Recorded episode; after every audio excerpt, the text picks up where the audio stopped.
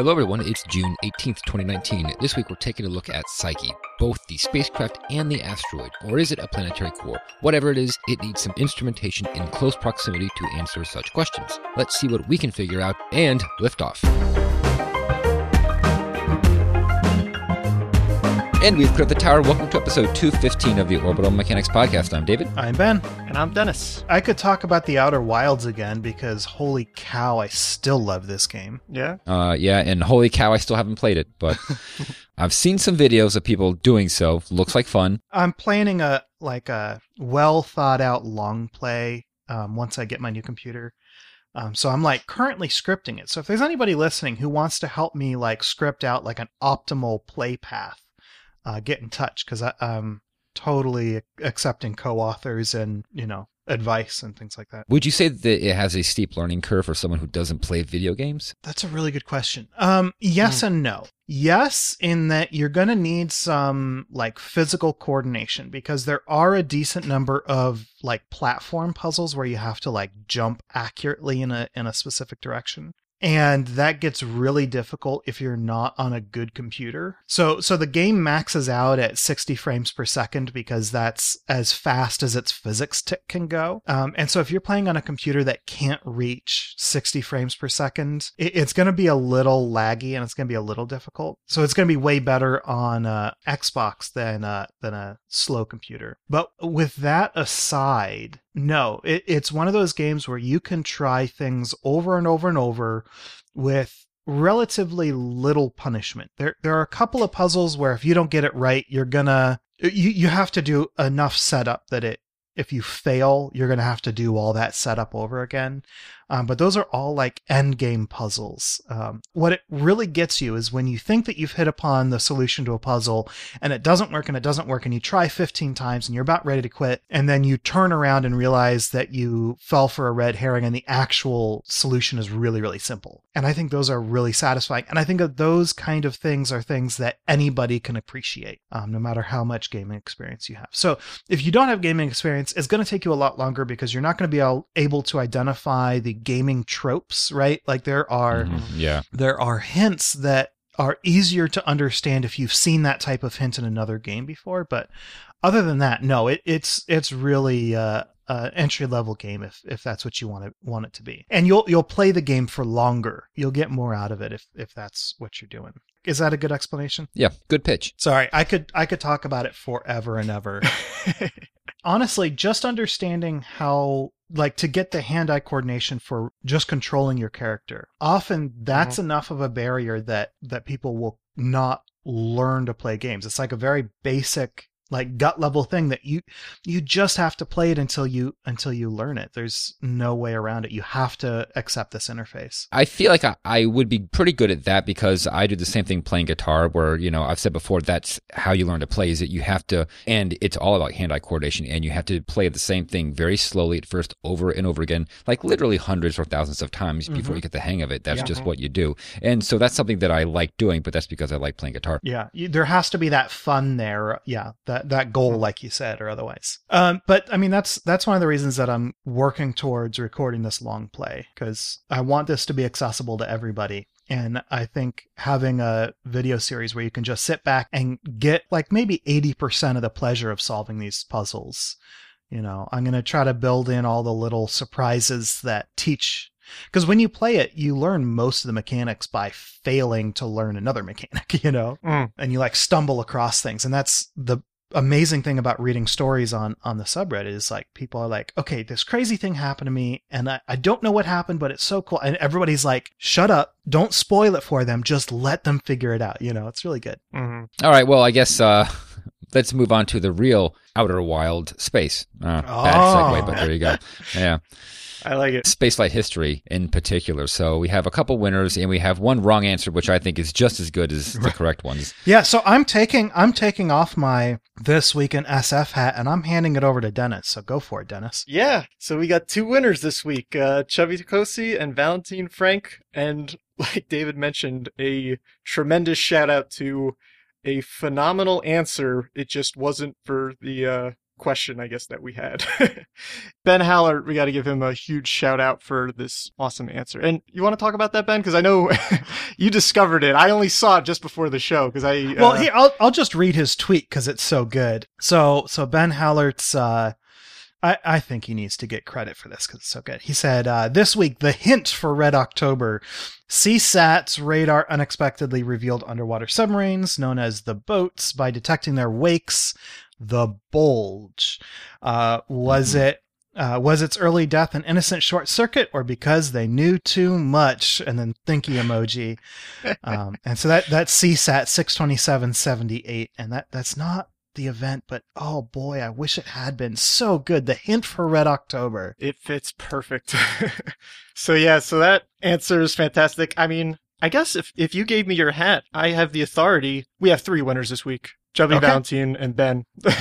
All right, yeah, okay. So what was the actual clue? So the actual clue was the boat that's a bulge, and this was the 22nd of June, 1978, the discovery of Pluto's moon Charon by John Christy. And Charon's how I say it, and we'll talk a little bit about that. There's a little interesting story about the pronunciation that I like a lot. And so, so this was... John Christy was an astronomer who was working at the U.S. Naval Observatory, and he was a University of Arizona alum and was using their telescope in Flagstaff, Arizona, which is not the same telescope, but the same place where Pluto was discovered back in the 30s by Clyde Tombaugh. So Flagstaff and the whole Pluto system apparently have a very tight relationship. So John Christy, he's still living there now, probably just walking around like a total boss. And the way the clue comes in is that the bulge part is that what he saw was he wasn't able to resolve Pluto and Charon, just using the kind of resolution that he had with that size telescope. And so you basically saw Pluto, and then there was this small little bulge that was noticeably kind of poking out, and that the bulge moved over time. And so the best, interpretation of that was, oh, I must be seeing another, object that's moving with Pluto. And so that was, the discovery. And so it took, another decade before, follow-up things could really confirm it. But that is when he discovered Charon. Now, as for the boat, Pluto being the Roman equivalent of Hades, so it's all about the underworld.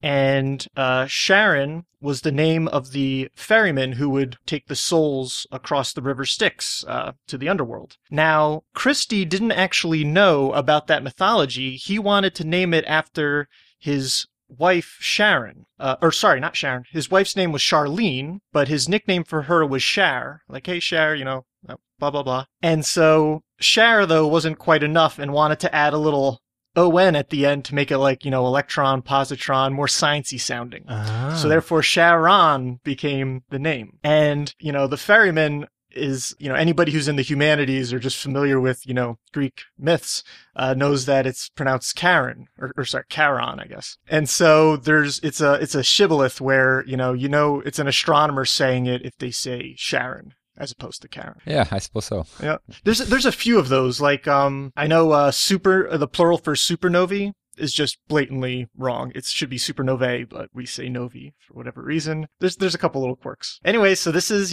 Pluto's large moon, large enough that the barycenter, the center of mass of the system, actually lies outside Pluto. So they are more properly a binary planet system between the two of them. That's kind of the definition when you don't have just a planet with a moon, but you have a binary planet. So they're tidally locked, which is pretty neat. So you always have, one side of Pluto aimed at the same side as Charon. But then unlike the tidal lock of our moon, Pluto is tidally locked back to Charon. So you're always going to have if you're on Charon, you're always going to be seeing the same part of the Pluto looking at you. And the New Horizons team, of course, flew by a couple years ago, and they have come up with phenomenal naming features for Pluto as well as for Charon. And so some of the names of different regions and mountains and craters on Charon include Mordor, Vulcan, TARDIS, Ripley from Alien, Darth Vader, or I guess just Vader is the name of a mountain, I think. And so I just love, Alan Stern and the New Horizons team's naming conventions. It's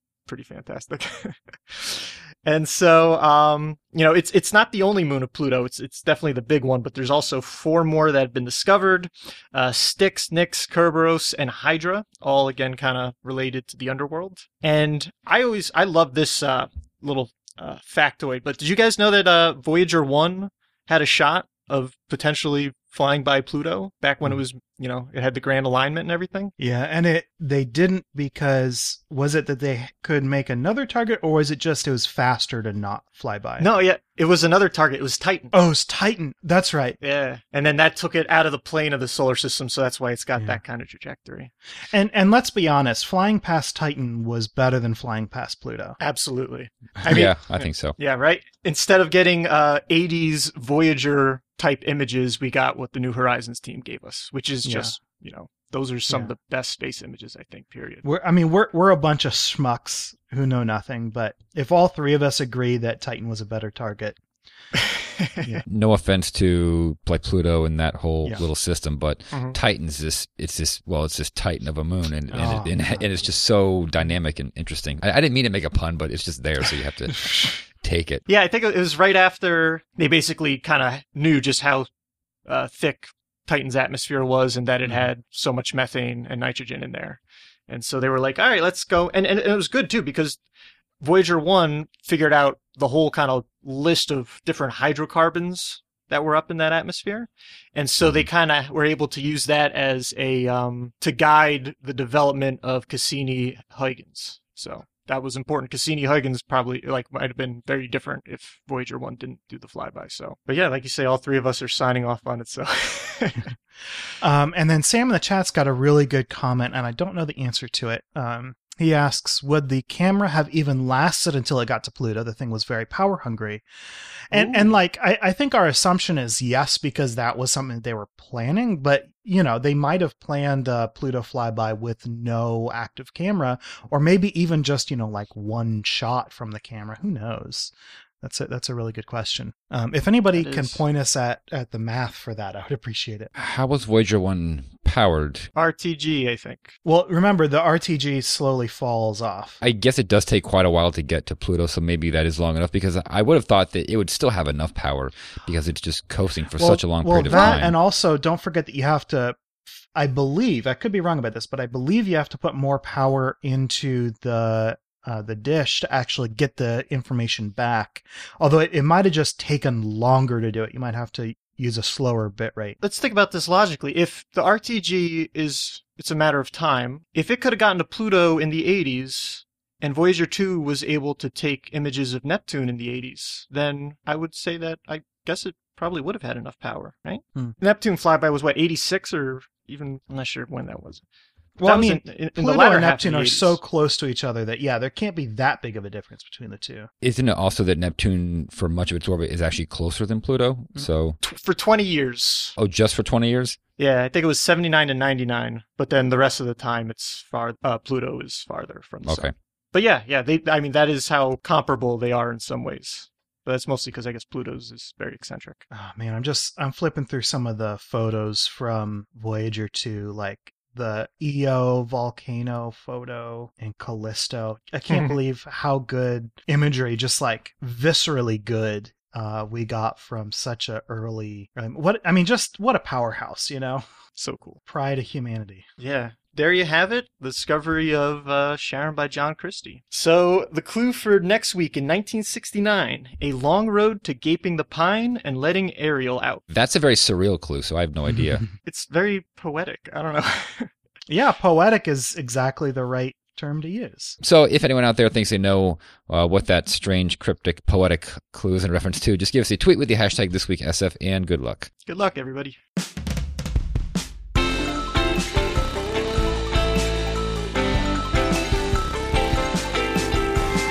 Psyche is under review, preview. It's at a key point. So the Psyche mission. So should we talk about that first? Because I don't know how many people are actually familiar with it. Yeah. That sounds sensible. So review preview was kind of what I thought we were going to be doing here. We're gonna kind of review what's happened so far and preview its mission in the future. So Psyche just passed KDP-C. So a quick reminder, the NASA Systems Engineering Handbook, there's going to be a link to the PDF in the show notes, and it talks about the life cycle of a project. So you've got pre-phase A, which is like concept studies, then phase A and B, which is like, it's called formulation. It's where you're designing things and figuring out what technology readiness levels you're at, and figuring out what technologies you need to mature. And then C, D, E, and F are all part of implementation. And so Psyche just passed KDPC, key decision point C, which is passing from phase B into phase C. So phase C is final design and fabrication. This is a big moment in a probe's lifetime, actually getting ready to start fabrication and you know, final design, and like actually doing things, right? Going from this nebulous concept into reality. It starts really becoming a probe. Right. So a quick overview. Psyche is a satellite that's going to be going... I hate to use the word satellite. It's a spacecraft that's going to be going to the asteroid Psyche. And I'm going to let Dennis talk about what the asteroid looks like because, oh, it's so good. But Psyche is expected to cost between $907 million to $957 million, which is really quite cheap for something that's doing the kind of things that Psyche's doing. It's planned to launch August 2022. They have not picked a launch vehicle yet. It will be doing a Mars flyby in 2023, and then it'll be arriving at asteroid Psyche in 2026. And just a general overview of the way that Psyche is built. It's going to have electric propulsion. They've already selected an engine. They're going to be using SPT 140, which is a Russian engine. It's a Hall effect, plasma engine. And what's pretty cool is that originally they were going to be flying this thing with 8 panels in a straight configuration. So 4 on one side, 4 on the other. But they upgraded it to a much better looking 10-panel configuration where you have 5 on one side and 5 on the other. And they're in the shape of a cross. So imagine 3 going straight out and then 2, one tacked on the top, one tacked on the bottom, and then having that cross on both sides of the vehicle. And I guess at this point we have to talk about what Psyche looks like, because we can't talk about anything else until we talk about how cool this asteroid is. Yeah, I mean, I'm just thinking about with the missions to Bennu and Ryugu right now, Psyche's just going to be so different in such a cool way. Yeah. So Psyche, first of all, is pretty big. It was the 16th asteroid discovered. So this is one of the biggies, but it is possibly the metallic core of a protoplanet. Yeah. So that's kind of, yeah. Flailing about. Imagine, the Kermit GIF, just like it's so cool. Right? I can imagine that.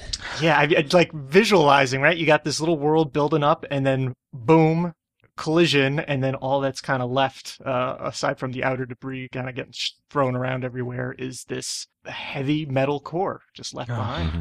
And that's kind of the key science cases, essentially testing whether or not it was, that's how it happened. That, the planet, kind of like a Katamari Damacy, right? It kind of piles up and accretes and gets bigger and bigger and bigger. And then after it gets big enough, it's molten all the way through and it undergoes differentiation. The heavier stuff sinks to the center, and that's why you get the metallic cores and the lower density outer parts. But if that happened, it'll have one type of signature versus whether or not it's just kind of primordial unmelted metal that the thing didn't have a chance to melt through and differentiate. And so if it is differentiated, I thought this is neat. You're going to basically 3 astronomical units away from the sun to learn about the Earth's core, because there'll be all sorts of things that they can do with Psyche that you couldn't do to investigate our own Earth's core, but they might be, comparable because, the Earth was a protoplanet once too. It's in the asteroid belt. It has an eccentricity of 0.14. Man, yeah, that takes it from 2.5 AU to 3.3 AU. And this is about 200 kilometers on one side, or like that's roughly its dimensions. This is like 200 by 280 kilometers. So it's very, very lumpy, but it's pretty good size. And It's all iron, or at least thought to be mostly iron. Would you say that that's about the size of, that can't be as small as the Earth's molten core, right? Because I think our core is bigger than that. Good question. So is this like a small planet core? I think it is, but I'm just guessing. I'm pretty sure too. I don't know the Earth's core off the top of my head, But yeah, the Earth, I mean, keep in mind, the Earth is also the biggest of the terrestrial planets. So we're pretty, so if anything, I would be surprised if, let's actually look up the numbers. Because now I think the cool question is, yeah, so the Earth's outer core extends out to about 2,400 kilometers. So that's about a factor of 10 bigger than Psyche. Do we believe that most of the asteroid belt used to be what was going to turn into the planet Psyche, or is it just one piece out of a bunch of other chunks of rock? Oh, yeah, it's just one piece out of a bunch of other chunks. Yeah, Jupiter kept it from consolidating all together. And so that's why they want to be clear about saying that it was the metallic core of a protoplanet. So these sort of planetesimals, there were probably, you know, depending on how you want to call it, you know, hundreds or thousands, tens of thousands of protoplanets. But a lot of them would then just get kind of gobbled up by other things, and that couldn't happen because of Jupiter. And even if it did, like the like if you were to take the entire asteroid belt and put it all into one planet, it would still be like way smaller than the Earth's moon, right? Yeah. Well, so I'm just thinking, like, if whatever protoplanet this was, like whatever potential it had, it would have been really small. Just like, you know, comparing it to the Earth's core, like it would have been a very small planet anyway, right? Yeah. And so, yeah, the way you kind of phrased it, like if it was able to consolidate all together, then we could almost think of it as it would have been part of Ceres's core, right? Because that, I think Ceres dominates the mass of the asteroid belt by quite a bit. Yeah, Sam has a good note in the chat. He says, Psyche is roughly the size of the predicted core for Vesta. So if Vesta's small, this is kind of the class of object that we're talking about. So yeah, I get, you know, the core of a big asteroid. Yeah. Really big asteroid. Because yeah, Vesta is right at the kind of cusp of being big enough to be a dwarf planet, but it isn't quite big enough to be a dwarf planet. Right. So that's the really cool, exciting thing, because it has other goals. You know, scientifically, it wants to date the surface, which tells you some things about the type of cratering that it experienced after, you know, it was an exposed core. Did it form under oxidizing or reducing conditions relative to Earth's core? Because that's something that geophysicists are really interested in. And then, of course, just this will be the first metallic world to be explored. Because, I mean, you know, we've orbited Mercury, but even Mercury still has like a crust. This thing appears to be kind of like an exposed metallic core. And so it's just going to be totally unlike anything we had seen before. So, sorry, I'm gonna play pantomime and call out from the audience. How metallic is it? There's a range, but I saw the range, I think, is from something like 5,000 grams per cubic centimeter to 7,000. So you're like well in the metallic, like it's a core, like or at least like, it's metals. Start up a forge. Let's start building. Right. Yep. By the way, I don't know if there's a better place to mention this, but does it look like a fat corn nut to anybody else? It just makes me hungry. It's got like that little like dimple on one side that looks like the tip of the endosperm or whatever. And then it's like kind of flattened out. That's funny, because that looks indescribable to me. But saying a corn nut kind of does a good job of describing it, yeah. Because it is not a simple shape. Yeah, give me a shape and I'll name a food that it looks like. I was gonna say it kind of looks like a tooth. Yeah, definitely has a little bit of a toothy look. Do you think that the pointy mountain is the root of the tooth then? Yeah. Mm-hmm. Yeah, so kind of like a rounded, so like the tooth from a nut eater, right? Because nut eaters tend to have like round teeth, so they can crunch on things like with a dome shape, which is really strong. Yeah, Sam agrees with tooth. All right, fine. So enough about Psyche. Who cares about this beautiful lump of nickel iron out in the middle of nowhere? Let's talk about the lump of iron that we're sending at it. Also named Psyche. So yeah, Psyche, the spacecraft has four primary instruments. There's a multispectral imager, which is going to be used primarily for distinguishing between metallic and silicate rocks on the surface, because, I mean, there's still probably going to be some silicates there, or maybe not. And this is the one that, when we talk about sort of some of the issues that the spacecraft has run into during its design phase, is that the camera, or this multispectral imager, is based on essentially kind of all the cameras that Curiosity has right now. So MassCam, the Mars Hand Lens Imager, and the Mars Descent Imager. Those sort of optics are all kind of heritage that have gone into this multispectral imager for Psyche. It also has a magnetometer, as you can imagine, a big chunk of metal, you know, might have some residual magnetic field, but that'll also help with elemental composition. Or no, I mixed that up. It is the gamma ray neutron spectrometer that is going to be used for elemental composition, get an idea of what type of minerals are present, because for reasons that are way, way beyond me, that can distinguish between a differentiated core versus a, you know, unmelted metal. And then the fourth scientific instrument is an X-band radio system, which will be used for probing the interior. And so those will all be kind of doing their thing. And it also, I thought this was neat, has a laser for deep space communication network that people are working on now called the Deep Space Optical communication. And so it's essentially, right, kind of a communication network with lasers instead of radio. Which is amazing, considering I wouldn't have thought something like that could work so far out in space, or that it just wouldn't be feasible, because you're talking about, what, 3 AU, and they're going to use a laser to communicate back with Earth. That's incredible. And it's supposed to deliver like 10 to 100 times, not the bandwidth, what's it called? Because we talked about this before, the throughput, right? Oh, yeah. Yeah, didn't want to confuse those two. Yeah, so Ben, you want to talk about the trajectory? Yeah. I mean, we're going to mostly be talking about numbers here, but there are 4 planned orbits right now, and almost certainly it's going to be there for longer, right?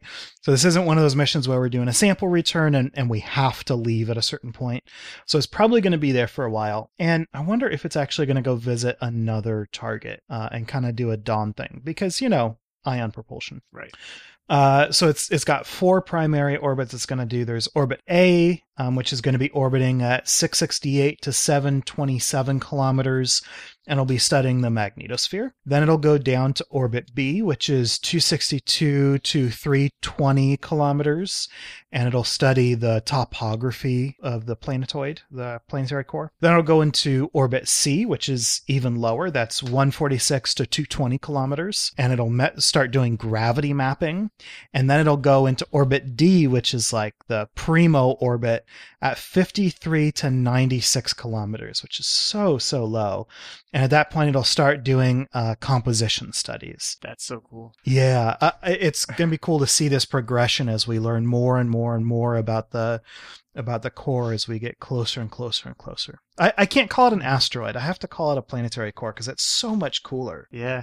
I mean, for context, Hayabusa 2, I mean, obviously it gets closer during the touchdown, but 50 kilometers is where a lot of like the really good close high-res images that it has are taken from. So that orbit D is going to be super exciting. I suppose that this is large enough that it can do an actual orbit, although it's going to be a very somewhat tricky one because it's, you know, this is a very lumpy gravitational field that it's kind of moving through because, which I guess is why it says, for example, 660 through 727 kilometers, because that might be the altitude at any given point somewhere between those two.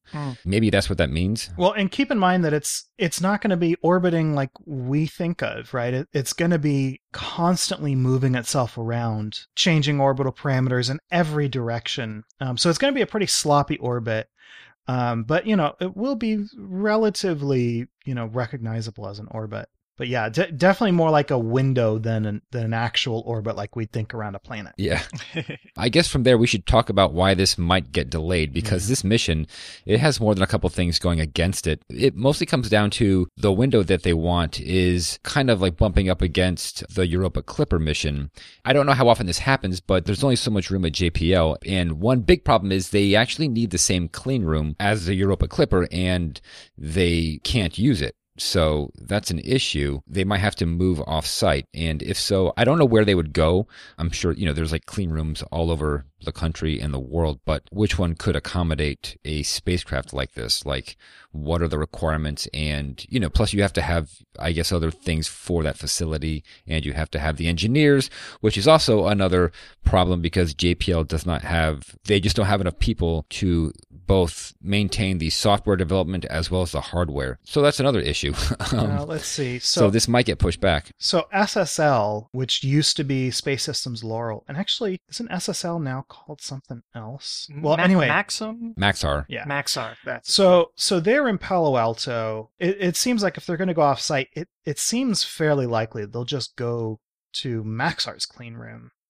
I don't know. I genuinely don't know how these things work, but that seems reasonable to me. But yeah, I mean, you know, they could go anywhere. There are plenty of other places to go. They would still have to find the technicians and engineers to, you know, work on it. And so I think that that's led to possibly a request for more people, but that's something that you have to go to, what, the Senate subcommittee for whatever for, and because I can never remember these names of committees, but yeah, that's an issue. There's also a hardware delivery issue. So like, not just integrating the hardware, but there's also the problem with the previously mentioned, what's it called, the deep space communications, or the deep space optical communications, that bit of hardware, that might not be delivered on time. And so if that doesn't get delivered, I guess they're not going to do the mission, because you need some way of communicating, and maybe they don't have a plan B for using something more traditional. I suppose that this whole design centers around having something like a space optical communication type of a system.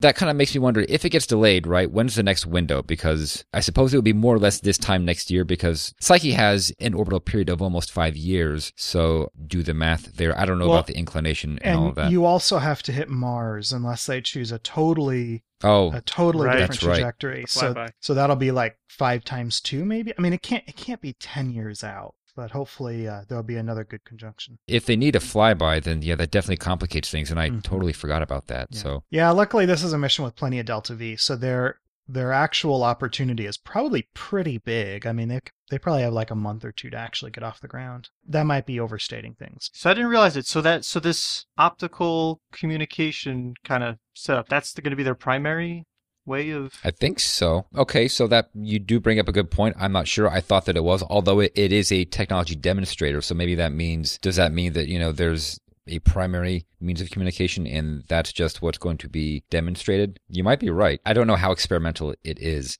So I mean, I feel like we're pretty far away from relying on laser communication as our primary method, but I mean, who knows? I certainly don't.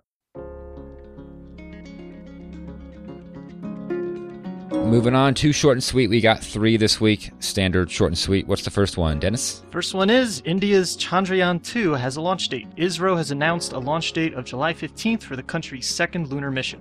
Chandrayaan-2, which consists of an orbiter, lander, and rover, and aims to touch down close to the South Pole, will be launched on a GSLV Mark III.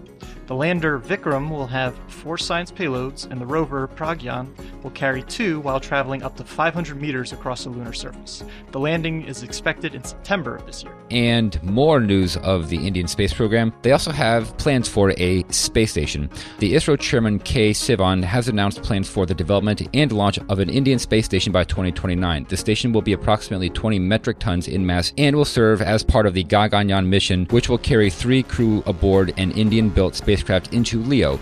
The spacecraft will dock with the station, where the crew will be able to perform microgravity experiments, and ISRO has not disclosed what the cost of the station will be, so that's important to know, but nothing yet. And finally, SOFIA's getting some improvements. So SOFIA, the infrared telescope shoved inside a 747, is updating its procedures to collect even better data. The spacecraft is used to ascend above the IR blocking moisture in the lower atmosphere, and NASA is going to be sending it even higher into the atmosphere. They'll also be flying the telescope more often thanks to being funded beyond their proposed $73 million budget to $85.2 million. Okay, stand by. We're looking at it.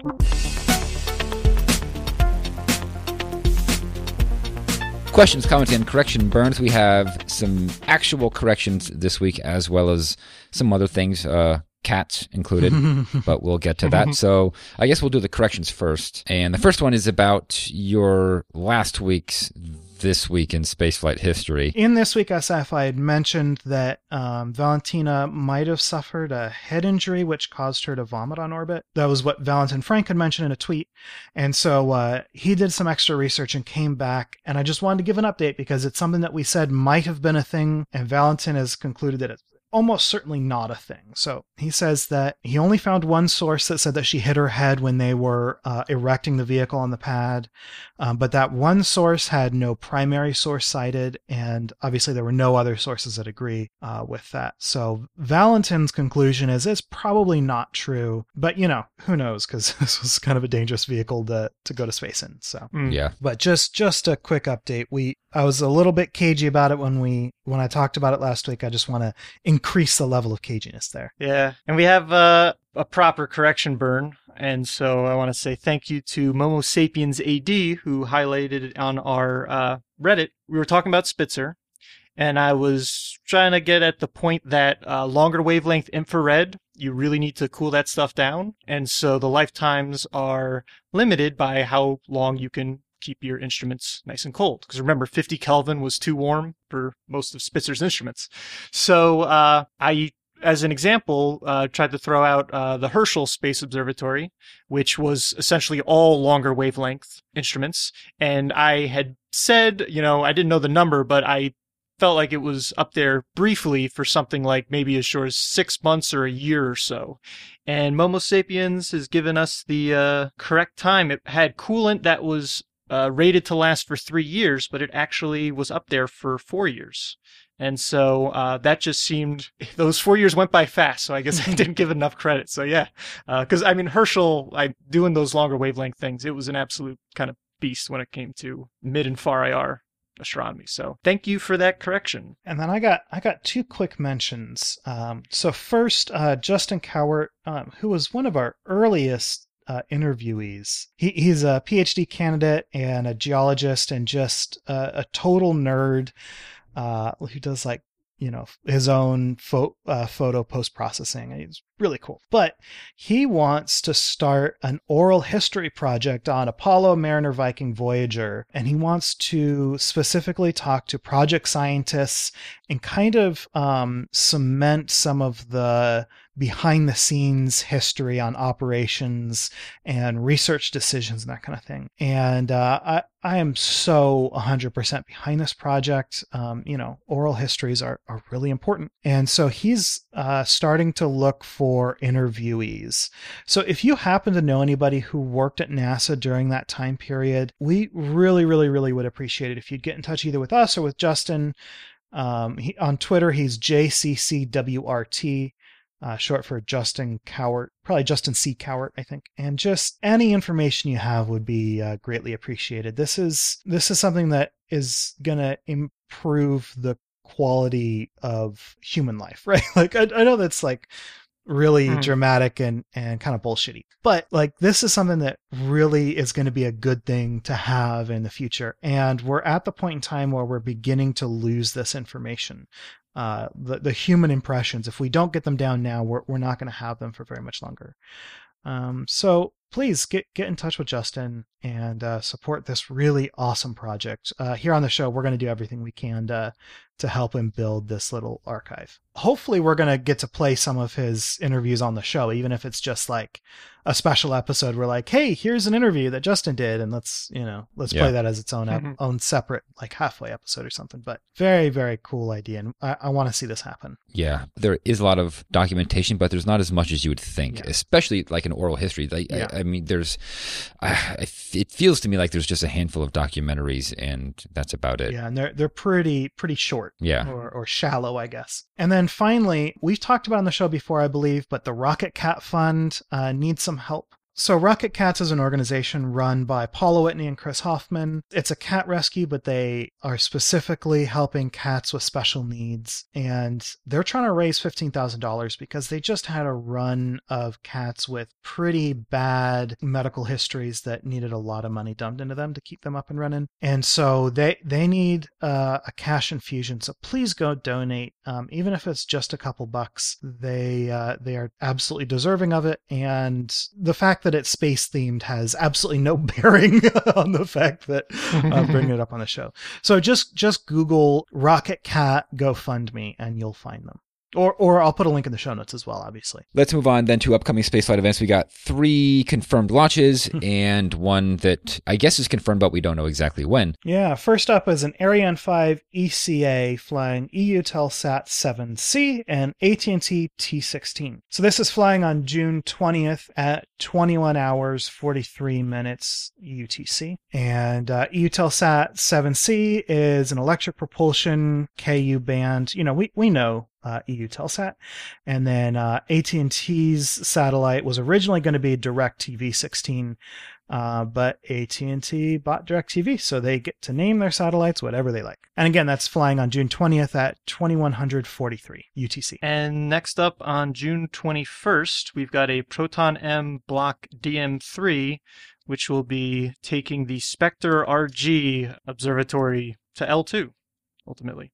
And so this is a suite of 5 telescopes, all high energy from UV to X-rays. It's been delayed since 2013, but they're planning for a nice 7.5-year lifespan when they get it up there. And so this will be launching with an instantaneous window at 12:17:14 UTC on June 21st from Baikonur. Next up is the Falcon Heavy launch with STP-2. So this is, I mean, let's hope this goes up. So this is launching LightSail, Deep Space Atomic Clock, which I think we talked about that last week, and then also just a bunch of other satellites. We have some space weather monitors, a Taiwanese remote sensing satellite, green propulsion. I don't know what that is. Maybe that's testing a green hypergolic, maybe something like that. That's my idea. Yeah, really cool. Exactly. Environmental friendly propellant. Exactly. That's awesome because I really like that. Like, I just love this whole idea of this green hypergol because it's just so useful. At least I hope it turns out to be. So yeah, those types of satellites, just a whole hodgepodge, mishmash, whatever of satellites. And that is launching, as I said, June 25th. And the window for that is 0330 UTC through 0730 UTC. So it's a 4-hour launch window. So nice and long launch window, launching from Launch Complex 39A at Kennedy Space Center. So that's a good time for people on the East Coast and the West Coast to watch it. So yeah, just backpedaling real quick, the green mission is actually GPIM, the Green Propellant Infusion mission, which we've talked about on the show before. So If that sounds familiar, yes, it's this spacecraft. And then just barely before our next episode, MS-11 is going to be coming home. So that's Monday the 24th. The farewells and hatch closure coverage begin at 3:30 p.m. Eastern Time. The hatch closure is scheduled for 4:10 p.m. Eastern Time. And this is going to be Kononenko, St. Jacques, and McLean are coming home. All pretty public-facing people, especially St. Jacques has been doing some really great videos on YouTube that I've really appreciated. The undocking coverage is going to start at 7 p.m. Eastern Time. The actual undocking will occur at 7:25 p.m. Eastern Time. And then the deorbit, burn and landing coverage will begin at 9:30 p.m. And the deorbit burn is scheduled at, it says 9:05 p.m. So I think that's 9:50 p.m. Eastern Time. And the landing is scheduled for 10:48 p.m. Eastern Time. That'll happen right before the Falcon Heavy launch at 11 Eastern. So you can get this nice run up and have a very spacey Monday. And then one last launch, which sometime in late June is going to be an Electron launch. And that's launching, well, the name of the mission is Make It Rain. That is apparently in honor of Spaceflight Industries, which is based out of Seattle, where it rains a lot, they say, but that's actually not true. I just heard some statistic that says that Seattle does not get the most rain of all the cities in America. It's like 40 or 50th, something like that. Yeah. It's a lot lower than I would have thought. Yeah. It's not as rainy as people say it is. But anyway, yeah, the name of the mission is Make It Rain. And this is a rideshare mission for Spaceflight Industries. And it will be launching Black Skies Global 4 to U.S. Special Operations Command Prometheus and Melbourne Space Program's Acrux 1. So I'm not sure what all of that means, but it's a U.S. Special Operations Command satellite. Yeah, this Acrux 1 is a student-built CubeSat. Okay, so that's a CubeSat. All right. Student-built's always awesome. Yeah. Alrighty. So those are your upcoming spaceflight events. Let's deorbit the show then, and we would like to thank Ronald Jenkins and Tim Dodd for our music. We record live on Sundays at 9 a.m. Pacific, 12 p.m. Eastern. Thank you so much to our $5 and up Patreon supporters for joining our recording sessions and helping us make correction burns on the fly. If you want to support the show as well, please leave us a review wherever you listen. Thank you to Hartvic90 for leaving us an iTunes review. You can also visit theorbitalmechanics.com/support for our Patreon campaign, affiliate links, and other resources. For more information on this episode, such as show notes and other links, visit our website at theorbitalmechanics.com. Be sure to check out our store for mission patches, t-shirts, and hoodies. You can talk about the show with other listeners on Twitter and Reddit. We're Orbital Podcast on both, and you can talk directly to us by emailing info@theorbitalmechanics.com. All right, so that's it. We will see you next week on Orbit. Until then, later. Goodbye, everybody. See you.